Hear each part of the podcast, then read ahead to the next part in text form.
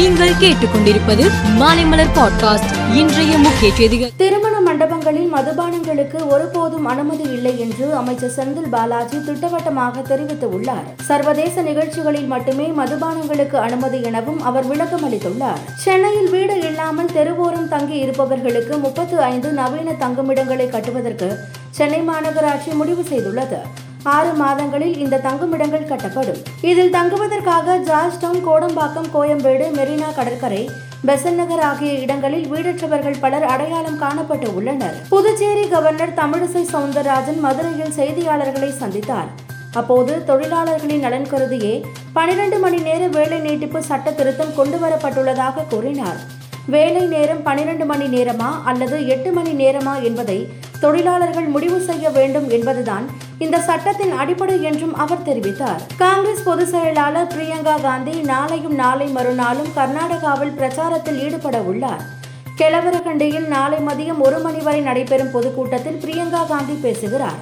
அதனைத் தொடர்ந்து சாம்ராஜ் நகர் மாவட்டம் ஹனூரில் உள்ள கௌரி சங்கர் கன்வென்ஷன் ஹாலில் மகளிர் மாநாட்டில் பங்கேற்க உள்ளார். கர்நாடகாவில் போட்டியிட சீட் கிடைக்காததால் பாஜகவில் இருந்து விலகி காங்கிரஸில் இணைந்த முன்னாள் முதல்வர் ஜெகதீஷ் ஷெட்டருக்கு ஹூப்ளி தர்பார் மத்திய தொகுதியில் போட்டியிட வாய்ப்பு வழங்கப்பட்டு உள்ளது அவர் இன்று தேர்தல் பிரச்சாரத்திற்காக கர்நாடகா வந்துள்ள காங்கிரஸ் முன்னாள் தலைவர் ராகுல் காந்தியை முதல் முறையாக சந்தித்து பேசினார். இலங்கை யாழ்ப்பாணத்தில் ஐந்து தமிழர்களை கொன்றுவிட்டு தப்பி சென்ற ஜெர்மனி நாட்டவரை போலீசார் கைது செய்தனர். இவர் குடும்பத்தை பிரிந்து வாழ்ந்ததால் போதை பழக்கத்திற்கு ஆளானதும் கடும் மன அழுத்தத்தில் இருந்ததாகவும் விசாரணையில் தெரிய வந்துள்ளது அவரது பின்னணி குறித்து போலீசார் தொடர்ந்து விசாரித்து வருகின்றனர். கென்யாவில் கடற்கரையோர பகுதியான மாலிண்டி நகரில் மத போதகரின் பண்ணையில் போலீசார் திடீர் சோதனை நடத்தினர்.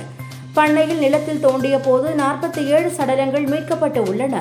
இந்த மர்ம மரணங்கள் தொடர்பாக மத போதகரை போலீசார் கைது செய்து விசாரணை நடத்தி வருகின்றனர். இந்திய மல்யுத்த சம்மேளன தலைவரும் பாஜக எம்பியுமான பிரிஜ்பூஷன் சரண் சிங் மீது அளிக்கப்பட்ட பாலியல் புகார் மீது வழக்கு பதிவு செய்து நடவடிக்கை எடுக்க வலியுறுத்தியும் விசாரணை கமிட்டியின் அறிக்கையை உடனடியாக வெளியிட வலியுறுத்தியும் முன்னணி மல்யுத்த பிரபலங்கள் இன்று மீண்டும் போராட்டத்தில் ஈடுபட்டனர் பஜ்ரங் பூனியா சாக்ஷி மாலிக் வினேஷ் போகத் உள்ளிட்டோர் டெல்லி ஜந்தர் மந்தரில் திரண்டு போராட்டத்தில் ஈடுபட்டனர். மேலும் செய்திகளுக்கு மாலை மலர் பாட்காஸ்டை பாருங்கள்.